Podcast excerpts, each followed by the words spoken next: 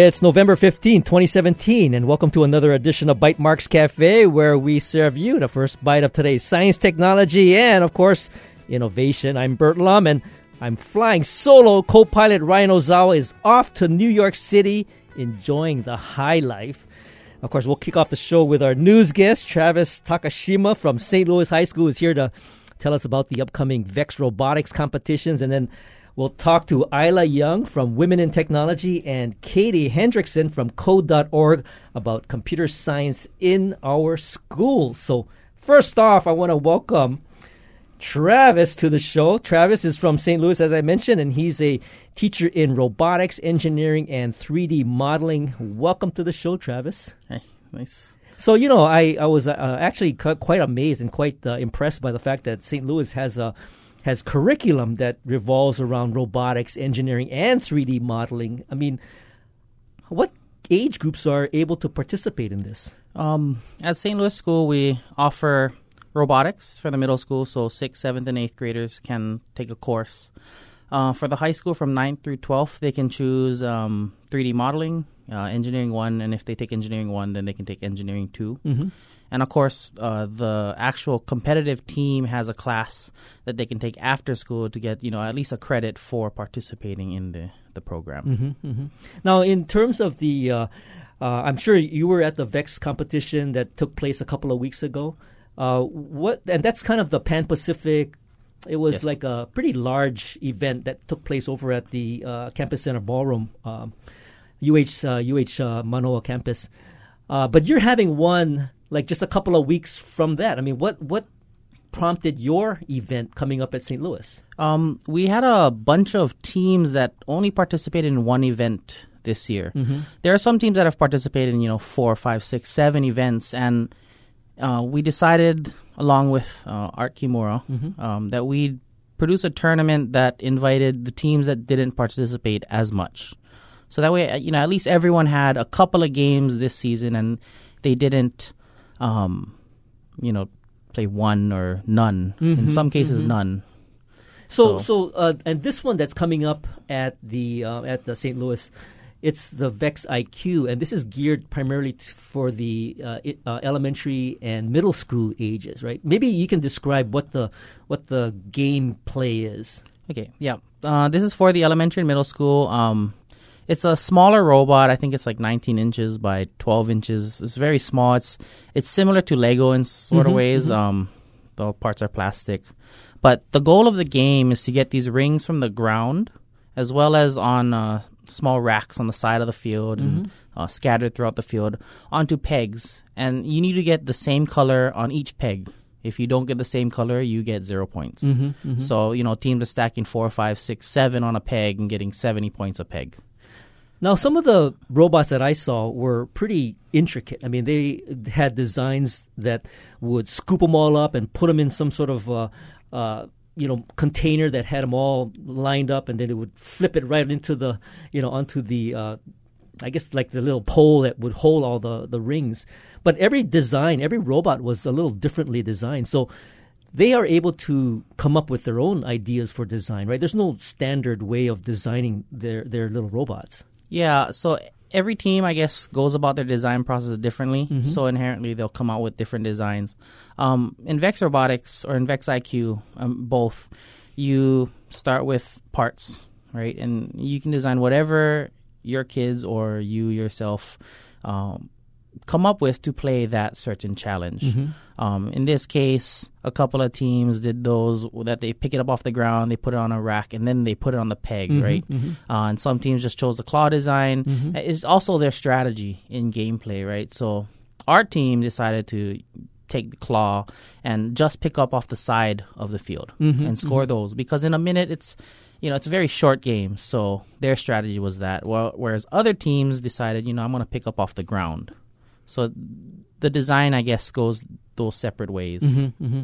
Now, you had mentioned that a lot of teams only get to play once, and I think uh, the, the the skill really gets built up over an experience of multiple competitive environments. Uh, typically, you know, the the teams that have gone through, let's say, four or five actual competitions, what other what other programs are they involved in? I mean, you got the big one that's the the Pan Pacific, but are there like little regionals like the one you're putting on at uh, St. Louis? Yeah, there there are a couple of regionals throughout the or Oahu, Maui, and the Big Island. Mm-hmm. Uh, in fact, Molokai is also putting on a regional this year. Um, they're probably total of 15, 16 regionals throughout the Mhm, state, mhm. um, and they fill up very quickly. I think we have close to three or four hundred teams now. Mhm. And and you know if if someone someone were to ask you, should I put my kid in Vex or should I go with First? I mean, what would you advise them to do? Um, for the most part, the teams in Hawaii do both. Mm-hmm. Um, That's so a lot. in of, the that's fall, A, that's a big commitment of time, yeah, right? It is. It is. Uh, in the fall, they'll participate in VEX. Um, closer to December, they'll get ready for first. January through March, they'd participate in first, and that's the entire school year. Um, it is a huge time investment on the school and teacher and student part, but I think they, they get a lot of different things out of each of those programs. Mm-hmm. Would you? Can you characterize maybe the little some of the different uh, uh, highlights that you would perhaps receive out of a Vex competition? Um, well, the VEX competitions are smaller. Mhm. The field's smaller, so you can have more teams. You can have more people driving the robots. You can have more people in the pit area. So I guess it's it's it's a more fun competition for those groups of large, you know, large group of kids. Mm-hmm. Whereas for first, you might have you know two or three, four drivers on the field the entire season, Mm-hmm. um, and then they'd only be replaced every year. mm-hmm. Mm-hmm. Uh, so I think from first they do get more of the actual mechanical building and design and programming, but in Vex they have more of the the more fun side, I guess, the competitive side where everyone can compete. Well, I noticed that teams actually weren't competing against each other when they would go up to the pit. They were com- they were not competing. They were collaborating in the form that the the highest, let's say, point getter would. they would all share that that uh, particular score, right? So they they weren't winning or losing against that team. They were actually combining their scores or getting a the, the top uh, score from that competition, and then you know they would have the all the teams sort of uh, sh- I guess shore up and see who got the most scores and you know most points. So that's kind of a good way of competing, but not really competing against you know Yeah. the person that's in the pit with you. Yeah.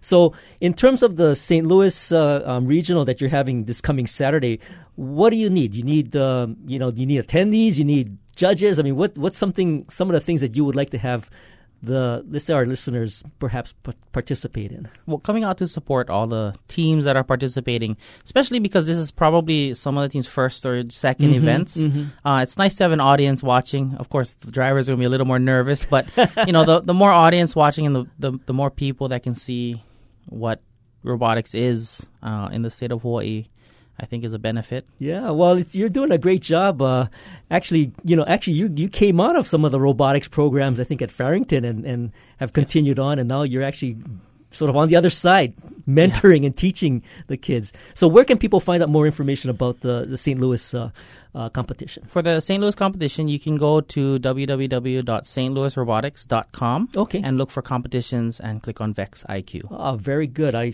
will put that up on our show notes for uh, later on tonight. And of course, uh, want to thank you, Travis, for joining us. Yeah, thank you for having me. And of course, we'll take a short break. And when we return, we'll be joined by Isla Young and Katie Hendrickson. And we will talk about computer science in education. And of course, we'll find out how important is it to get computer science into our K through 12 schools. This is Bytemarks Cafe.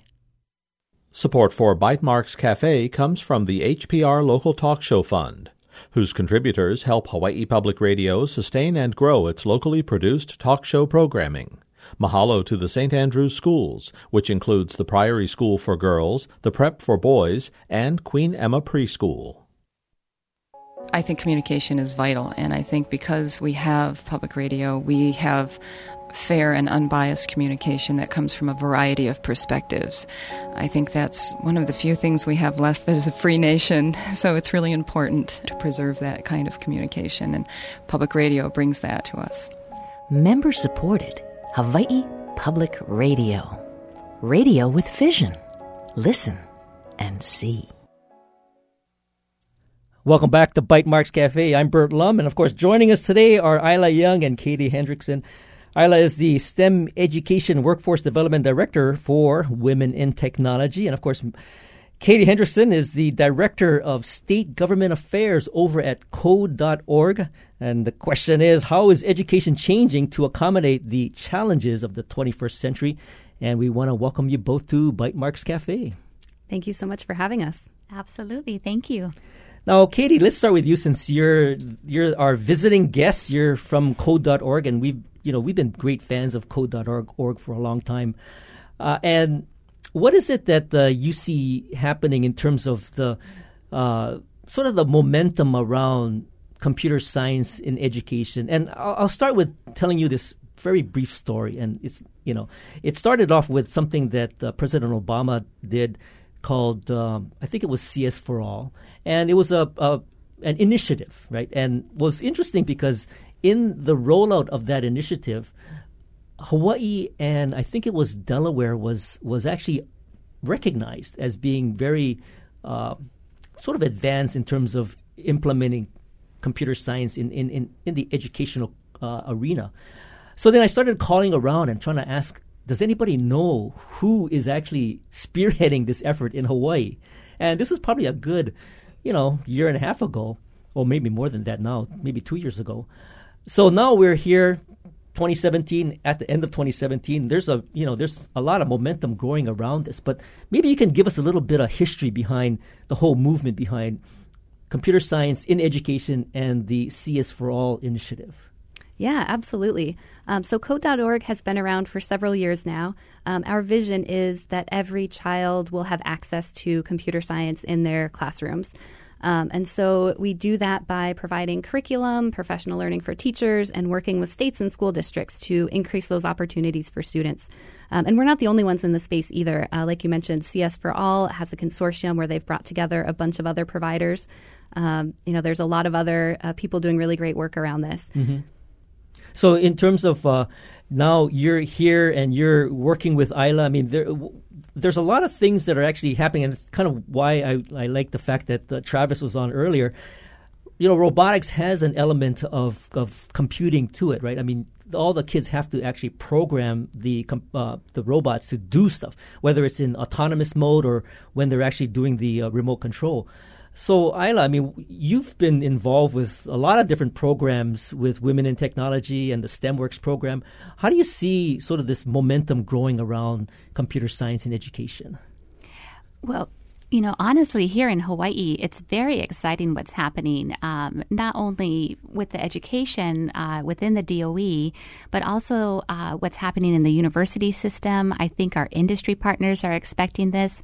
And the reality is, we really need to make sure our students have access to computing, uh, to computer science, and understand that that really is about innovation and creating. And so, how does that tie in with their worlds, and how are they going to make a difference and um, have a positive impact? So the fact that robotics has been around in Hawaii for so long, um, there's so many programs, and all of them really, at the end of the day, we're trying to make sure our students have access. And that's a beautiful part about code.org. Their main foundational piece is equity and making sure our girls and our non traditional learners and students that don't typically self identify um, that this might be something for them, that is a big part of what this is. It's how can we connect this to students that that don't normally think about this as an option for them, and then how that opens up the doors for them uh, for what they imagine for themselves that they can be. So it's very exciting. Um, throughout the state, there's really has been a big shift that has happened, I'd say, in the last year, year and a half, that there's rec- there's recognition that this needs to happen and that our students need access. So Maybe I can get both of you to, to sort of chime in on this. When we talk about computer science in the education curriculum, how does that look? what is that? What form does that take? Because uh, you know we're all talking about the the sort of evolution of the traditional classroom, and it's it's no longer the that's necessarily the teacher in front of the class teaching people about a particular subject. And some of the projects that I know of going on right now are things like Altino, where uh, the folks are like at, at Oceanit are actually getting teachers to look at how you know programming a, a car and the, the, the, computational thinking that goes into it but they're they're looking at not so much the the science or math teachers. They're looking at the you know the social studies teacher or or the history teacher or somebody you know like a language teacher and how they might use some of the principles in incorporating that kind of thinking in the classroom. Right. So I guess I guess my question is, how do you see computer science sort of manifesting itself in the in the classroom? It's not going to be the traditional, hey, here's how to you know code in Python or, or whatever, right? Katie, what do you what do you how do you see this un- unfolding? Yeah. Um, so traditionally, I think you're right. We think about um, computer science as something that students do in advanced high school, where they're sitting down and coding and programming. Um, but you know, if you look at the workforce and what people are actually doing in these jobs, they're collaborating, they're working in groups, they're uh, taking hard problems and finding solutions. Um, and so, really introducing all of our students to that means uh, giving them those same opportunities to work together in groups, uh, do pair programming, um, and be able to create things that have meaning for themselves. Um, and so, in in elementary school, in middle school, uh, kids are programming robots. Uh, they're doing uh, drag and drop uh, coding on iPads. Um, you know, there's there's also so many unplugged activities that we've seen them do in classrooms, um, and that we've developed as well, where kids are sequencing. Um, they're looking at songs and looking at the chorus and how that repeats and how that could be a function. Um, so it's they're able to make a lot of connections. Um, you know, to their world as well, and seeing the ideas of computing all around them. Mm-hmm. And and Isla, you know, in terms of the the work that you're doing with women in technology, I mean, how do you how do you see that influencing what goes on in the classroom?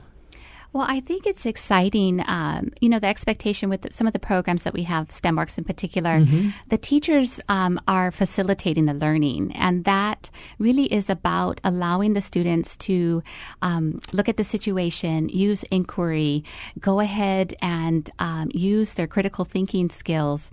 And with computer science, it really is integrated into every subject and into every job you can possibly think of. So we're really preparing these young people for the jobs now and the ones that are coming. And with their teachers, you know, the beautiful part with code.org and, and kind of what we saw as a real plus was they do have the continuum. So there's the elementary piece, the middle school piece, and then the high school, which is incredibly important as these young people are going through our educational system here in Hawaii, making sure that they have that touch point at every, um, you know, as they're going through their um, schooling. That way they're building on their skill sets, they're building on what they are passionate about, and hopefully they're figuring out the why for computer science because it isn't about coding. It really is about how are you going to impact your world and how are you going to make things better. So, I, especially for our girls and the non traditional learners, it isn't about typing away in some uh, um, computer language. It really is about how can this apply to something that matters to me, and then that will draw them in, and then they'll have a chance to be involved. So when you talk about these touch points, and if you are looking at the continuum through elementary school, middle school, high school, can you walk me through what some of those touch points might be? Katie, maybe you can help me out with this. I mean, like, so you've developed, I mean, code.org has developed some of the curriculum. So, what are some of the examples that perhaps an elementary school uh, student might go through, and how would that perhaps uh, be a building block as they go through middle school and high school? Yeah, so code.org has curriculum for K through six um, that is uh, basically by grade level and builds upon each other. So uh, each year, students can uh, go into the coding environment and they can build games, and they're reinforcing their skills every year. Um, you know, as they advance in age and they're able to understand more advanced concepts. Um, in middle school, uh, there might be a standalone class uh, that they take that's a semester long. Um, and then in high school, there are intro courses that they can take that allow them to uh, develop an app or you know understand the impacts of computing on the world around them. So when you talk about the, the elementary school and them getting involved with some element of coding, I mean they're actually doing coding. I mean when I watch some of the uh, third graders doing some of the the, the Vex um, uh, autonomous coding, I mean they were actually pulling up subroutines and showing me how you know y they could make it go le- right or left or stop. I mean and, and and that's part of like an elementary school curriculum. Yeah, absolutely. Um, and block based programming is something that's uh, really accessible to students. um, at all ages. You know, it's it's something that is even used in university beginning computer science courses. And so these elementary school kids who are doing block based programming are doing real coding, real programming. Mm-hmm. It's very doable. Um, with our STEMworks program, which is, of course, partnering with the code.org, mm-hmm. we do have that in the elementary schools. And these students are absolutely amazing. You give them a chance, and they are absolutely loving it. So I, I think sometimes people get hung up on, oh, elementary school is too young, but it really isn't. And the reality is that's when they're the little sponges and are so hungry to learn. And if you allow them to have this opportunity, they're, they, uh, it's not a problem at all. Well, so what are some of the what are some of the hooks? I mean, I know you're saying that they're all they're very excited about it. I mean, and, and with robotics, I can see where you have a, a, little robot. It does stuff. It's got blinking lights. It's got things that grab things and shoot things out, you know, places. What is it that you can attract students to be involved with, with some of the coding curriculum? What was it? What's the what's the sex appeal? What's the what's the draw? So students get to create something that is meaningful to them. Mm-hmm. Um, so I've been visiting some schools while I've been here on the island, and uh, there's a middle school classroom where the students were creating their own websites, and they were taking a subject that they were interested in and creating a website around it.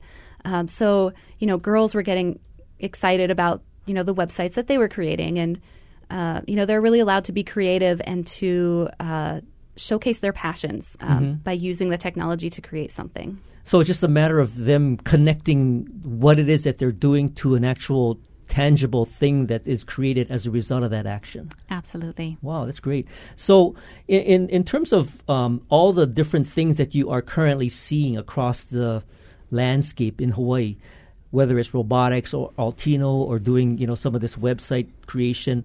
What is the standard or the unifying thing that brings this all together so that you know we're all kind of moving in the right direction? Is there is there some invisible hidden force that is keeping it all together, or are, are these you know, I, I, hate to think that they're all independently moving, you know, in, in in different directions, and just coincidentally, it's all going in one direction. But what's the unifying force that's helping to bring this all together? I think the uh, beautiful thing about Hawaii is everyone is very interested in supporting each other and working together. So I think I'd mentioned the university system is mm-hmm. doing a lot of amazing things. Uh, Jodi Ito is leading those efforts, and Steve Auerbach. Um, UHMC on Maui has been doing a lot of things with cybersecurity with uh, Deb Nakama and Deb Ashish. Um, there's also the new uh, Hawaii CSTA chapter, which is the Computer Science Teachers Association, which just kicked off. And, and Brett, uh, I'm trying to blank on Brett's last name, but he has worked so hard to put this together. The reality is, all of these pieces are coming together, and instead of everyone staying in their silos, everyone is really talking to each other, figuring out how to work together. How can we support each other? How can we not duplicate duplicate efforts uh, and be smart about it. So it's been really a fun thing to be a part of and to work together because uh, at the end of the day, we want to make sure as many students as we possibly can have access. So the more we're working together, the better for the community. So, you know, we're talking to Isla Young from Women in Technology and STEMworks. And of course, we're also having the studio here Katie Hendrickson from code.org. And I want to ask you, Katie, you know, you're here. Uh, just came in this past Sunday. You're you're here talking to the various schools, various legislators. How does code.org look to helping bring you know bring sort of their influence on this this uh, initiative and this momentum that's being created here? Uh, so we're really excited to see all of the momentum that's you know already happening across the state. Um, there are a bunch of teachers doing really great things in their classroom um, across the islands. Um, we have a K 5 facilitator who has been working with elementary school teachers to teach our curriculum. And over the past couple of years, he has worked with over 600 teachers um, in elementary schools to get them to incorporate computer science into their curriculum. Mm-hmm. Is that Shane? Yes, it is. Mm-hmm. he's been on the show before. Yeah, yeah, and Hour of Code, and, and, you know he's he's done some great things.